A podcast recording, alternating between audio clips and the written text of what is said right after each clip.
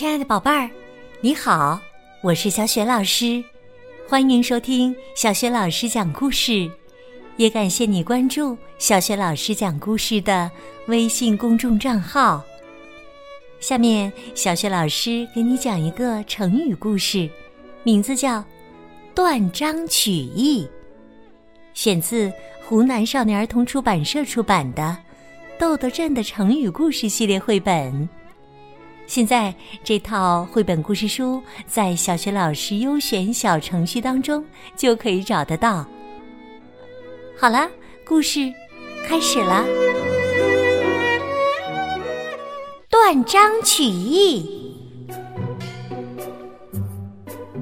方块武士的职责就是抓贼，抓各种各样的贼，大贼小贼统统都抓。只要听到一个“贼”字儿，方块武士就会毫不犹豫的拔出宝剑冲上去。方块武士也是个热心肠的人。谁有困难，他总是十分热心的去帮助。但方块武士是个急性子，听人说话总是只听半句，所以呀，方块武士经常帮倒忙。有一次啊，方块武士碰到肥肥商人，他热情的打招呼：“你好，肥肥商人。”好久没看到你了，肥肥商人愁眉苦脸的说：“哎，我病了。哎呀，你病了，那得赶紧看医生啊！你别急，我马上送你过去。”方块武士很着急，一把背起肥肥商人就往圆圆医生的医馆跑。肥肥商人急忙喊道。我不去。方块武士打断他的话：“必须去啊！得了病一定要看医生才会好得快呀。”说时迟，那时快，转眼的功夫，方块武士已经把肥肥商人送到了圆圆医生的医馆门口了。肥肥商人急得脖子都红了，指着方块武士连连摆手。哎呀，你听我把话说完呐！我才看完了医生，买完了药，眼看就要到家了。哎呀，你却把我又送回这里了。方块武士有点尴尬。啊，你又没说。菲菲商人很生气。我正准备说我病了，才看完医生回来，结果才说了半句，你就把我送回这里了啊！瞧，方块武士就是这样，费了力气还不讨好。有一天呐，迷糊老爷的老母亲过生日。迷糊老爷邀请了很多朋友一起庆祝。博学先生也来了，看着迷糊老爷一家和和睦睦的，博学先生即兴赋诗一首，送给迷糊老爷。要知道，博学先生是方圆国最有学问的人，他要写诗。大家自然十分期待。博学先生清了清嗓子，开口说道：“ 这个老母不是人。”啊！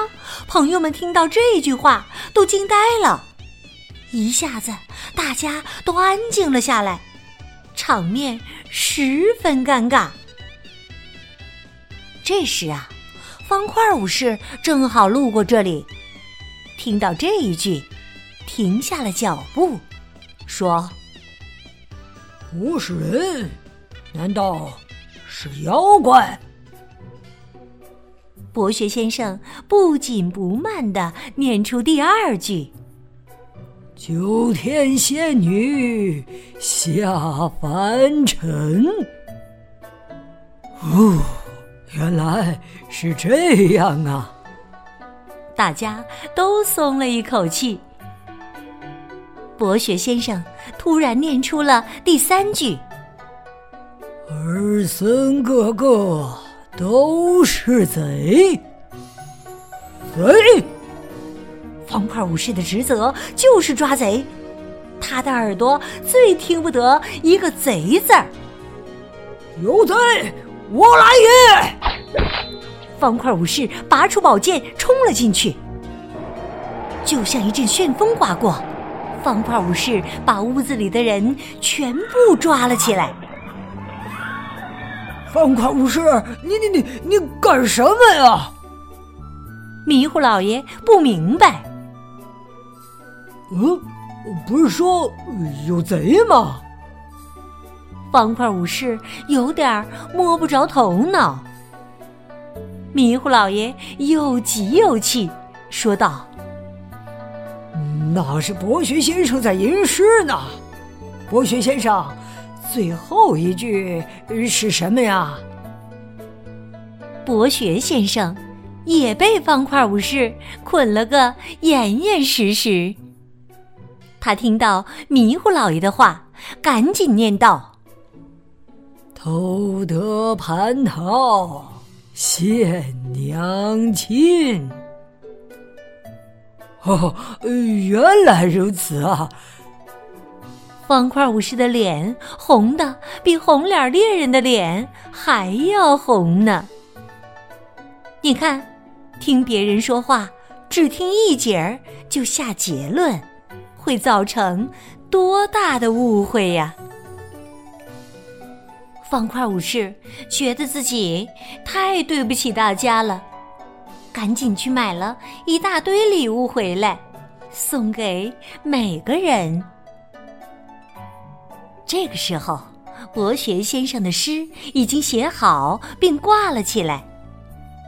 方块武士念道：“这个老母不是人，九天仙女下凡尘，儿孙个个都是贼。”偷得蟠桃献娘亲，真是好事啊！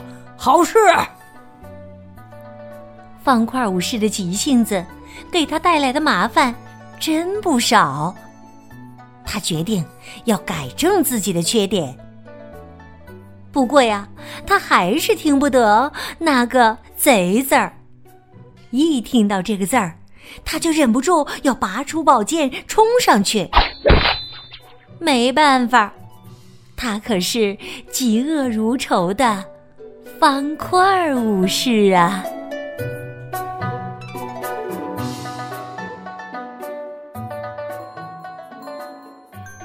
亲爱的宝贝儿，刚刚你听到的是小学老师为你讲的成语故事《断章取义》，选自。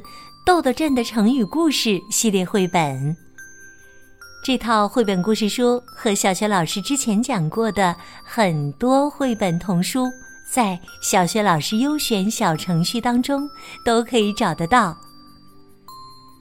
断章取义呢，出自《左传》襄公二十八年，意思是指不顾全篇文章或谈话的内容。